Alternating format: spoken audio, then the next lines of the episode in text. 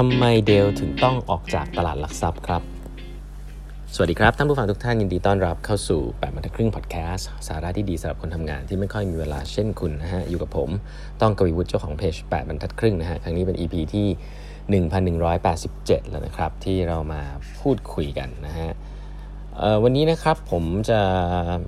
พูดถึงเรื่องของการออกจากตลาดหลักทรัพย์ของบริษัทเดลคอมพิวเตอร์นะครับ ซึ่งก็จะเกิดเกิดขึ้นเมื่อประมาณสัก ในช่วงเจ็ดแปดปีที่ผ่านมานะครับ ต้องบอกงี้ก่อน ทีนี้ผมว่าสาระคงไม่ใช่เป็นมานั่งลงรายละเอียดว่าเขาทำดีลอะไรกันยังไงนะหรือว่าตัวธุรกิจมันเป็นยังไง แต่ว่าจะให้เห็นถึงโมเมนตัมหลาย ๆ อย่างในการที่ผมผมจะจับมาให้จากหนังสือเล่มนี้นะคงไม่ยาวมากนะคือผมต้องบอกก่อนว่าปกติแล้วเนี่ยบริษัทที่อยู่ในตลาดหลักทรัพย์นะฮะแล้วก็ออกจากตลาดหลักทรัพย์เนี่ย มันก็มีหลายเหตุผลด้วยกันนะเหตุผลแรกคือคนไม่สนใจแล้ว trade ไม่ได้แล้วอะไรเงี้ยก็ว่าไปนะนั่นคือมันคือความไม่ดี แต่ว่าเหตุผลอันหนึ่งนะครับออบอกงี้ก่อนว่าการออกจากตลาดทรัพย์ของ Dell เนี่ยคือ Michael Dell แล้วก็ partner อีกหลาย ๆ คนเนี่ยซื้อหุ้นจากผู้ถือหุ้นในตลาดหลักทรัพย์ออกมาใหม่ทั้งหมดออกมาทั้งหมดนะครับนั่นหมายความว่าอะไร นั่นหมายความว่าสิ่งที่เกิดขึ้นก็คือว่าช่วงปีประมาณสัก 2012-2013เนี่ย ราคาหุ้นของ Dell เนี่ยตกลงอย่างอย่างน่าใจหายนะครับเวลาราคาหุ้นตกเนี่ยผมก็ต้องมองว่ามันก็ต้องบอกว่าแสดงว่า investor ที่เป็น public ทั่วไปเนี่ยคนรายย่อยทั่วไปเนี่ยที่เป็นในตลาด อาจจะไม่ได้เห็นอนาคตนะราคาหุ้นมันก็เลยร่วงนะครับ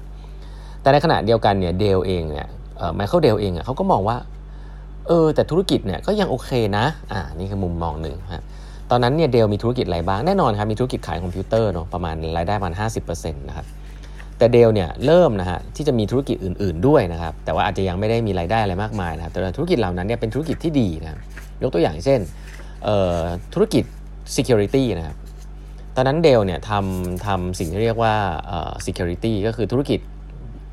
บู security ก็คือธุรกิจเกี่ยวกับเรื่องความปลอดภัยเรื่อง cyber security นะครับ แล้วก็เป็นธุรกิจเรื่องของการทำเครื่องเซิร์ฟเวอร์นะฮะ enterprise data center นะครับ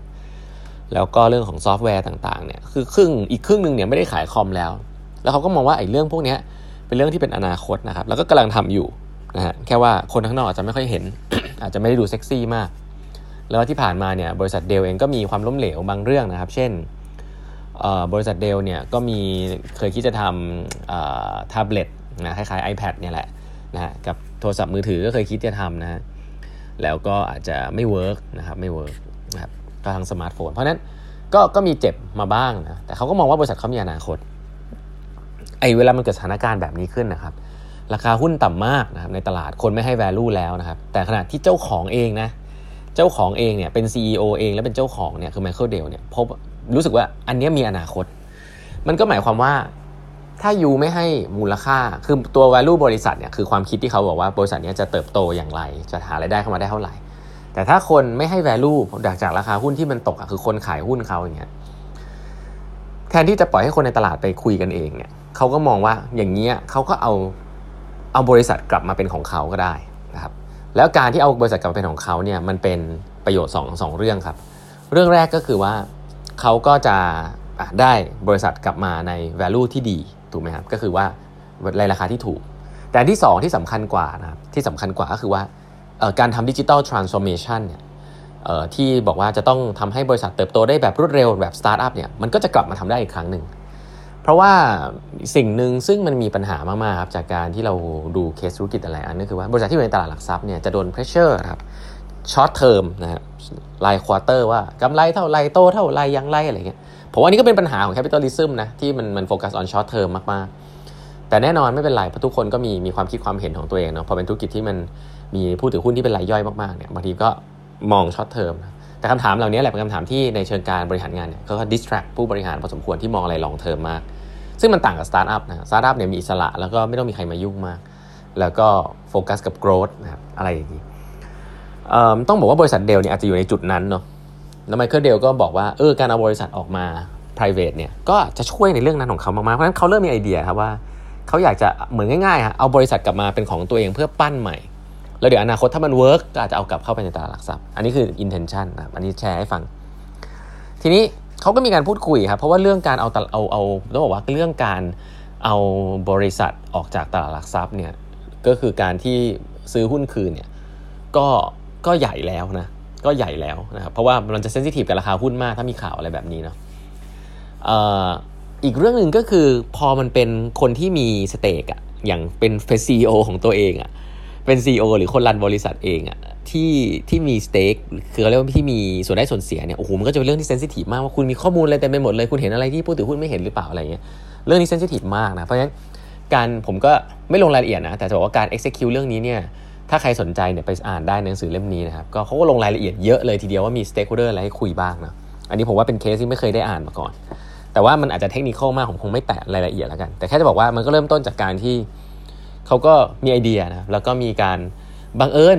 สิ่งนี้อยู่ในหัวเขาเขาไม่กล้าบอกใครนะฮะแต่บังเอิญมีต้องเรียกว่า PE firm เจ้าหนึ่ง private equity fund private equity fund เจ้าหนึ่งเนี่ยชื่อ Silver Lake นะมาคุยกับเขาแล้วก็คนคนนี้ชื่ออีโกนะครับแล้วก็จะเป็น ตัวละครหลักเลย ตัวละครหลักเลยนะครับที่ที่จะที่จะจะจะจะมาช่วยไมเคิลเดลในการทำเรื่องนี้นะก็คืออย่างแรกเลยนะครับ การที่จะถามว่า PE firm คืออะไรก่อน private equity firm ก็คือ firm ที่มีเงินเยอะๆนะครับ แล้วก็อยากจะลงทุนนะมีมีหุ้นใหญ่ประมาณหนึ่งนะครับ กับบริษัทที่เป็นอาจจะเรียกว่า private หรือ public ก็ได้ แต่ว่าก็คือ ถือหุ้นอะก็คือเป็นบริษัทที่ถือหุ้นคล้ายๆ VC firm แต่ใหญ่กว่าเอางี้แล้วกันคล้ายๆกับบริษัทที่ลงกับสตาร์ทอัพแต่ว่า PE firm จะไม่ลงกับสตาร์ทอัพแต่เขาจะลงกับบริษัทที่ใหญ่แล้วประมาณหนึ่งที่ต้องการเงินนะครับอาจจะเพื่อที่จะเอาเข้าตลาดหลักทรัพย์หรือว่าหลายๆครั้งเพื่อที่จะ turn around business นะก็เป็นบริษัทที่มีเงินที่ก้อนใหญ่ แล้วก็อยากจะลงทุนกับธุรกิจที่ดี บริษัทนี้มาคุยกับไมเคิลเดลนะครับแล้วก็มาคุยแล้วก็บอกว่าเนี่ยบริษัท you undervalue มากเลยนะก็คือหุ้นราคาต่ำมากเลยอะเฮ้ย you กับ I อะ มาช่วยกัน raise fund เพื่อเอาบริษัทนี้ออกจากตลาดหลักทรัพย์ไหม ซึ่งมันเป็นไอเดียที่ตรงกับที่ไมเคิลเดลคิดอยู่ตอนนั้นนะครับที่น่าสนใจ แล้วก็ราคาที่เขามองไว้แบบคร่าวๆนะตอนแรก ๆ สุดคือประมาณ 25 billion US ซึ่งมันเป็นเงินมหาศาลมากครับ คือ CEO เองก็ไม่ได้มีเงินขนาดนั้นแน่ๆเนาะแล้วก็บริษัทเดียวก็ไม่ได้มีเงินที่จะไปลงขนาดนั้น ก็ต้องไปคำทำการ raise fund อันนั้นคือ mechanic ของมันเนาะแต่ว่าในรายละเอียดมีอีกเยอะนะแต่แค่จะบอกว่าเพราะฉะนั้นต้องไปหาเงินมาเพื่อที่จะมาซื้อหุ้นในตลาดหลักทรัพย์ออกมาให้หมด แล้วก็กลายเป็นผู้ถือหุ้นใหม่ที่เป็น private ละไม่มีผู้ถือหุ้นที่เป็น retail ในตลาดหลักทรัพย์ละแบบนี้เป็นต้น เพราะฉะนั้นไอเดียเนี่ยบังเอิญมันมา match กันพอดีนะครับ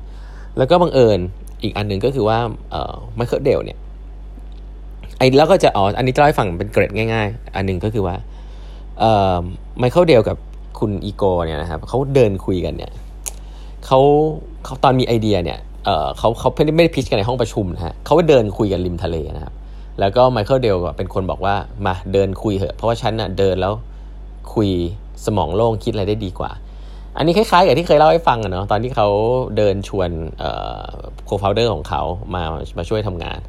แล้วก็มี founder อีกมากมายครับที่ชอบเดินคุยไม่ว่าจะเป็น Facebook อะซักเคอร์เบิร์กหรือสตีฟจ็อบส์อะไรเงี้ยก็เพราะฉะนั้นการเดินประชุมนี่ผมก็คิดว่าเออ founder เหล่านี้เขาก็ใช้นะเราก็เอาไปใช้กันได้นะครับการประชุมไม่ต้องเกิดขึ้นที่ห้องประชุมเสมอไปก็ได้นะแล้วหลังจากนั้นเนี่ยก็จะเกิดเหตุการณ์หลาย ๆ อันละนะแต่ผมเล่าให้ฟังหลักการวันนี้ก่อนแล้วกันว่านี่คือสิ่งที่ อาจจะทำให้เกิดไอเดียว่า เออ การเอาหุ้นออกจากตลาดทรัพย์เนี่ยมันมีที่มาที่ไปอย่างไร แต่เรื่องของการ execute ในรายละเอียดบางส่วนเนี่ยเดี๋ยวจะเล่าให้ฟังในตอนต่อไปนะวันนี้เวลาหมดแล้วนะครับฝากกด subscribe แปดบรรทัดครึ่ง podcast นะฮะแล้วพบกันใหม่พรุ่งนี้ครับ สวัสดีครับ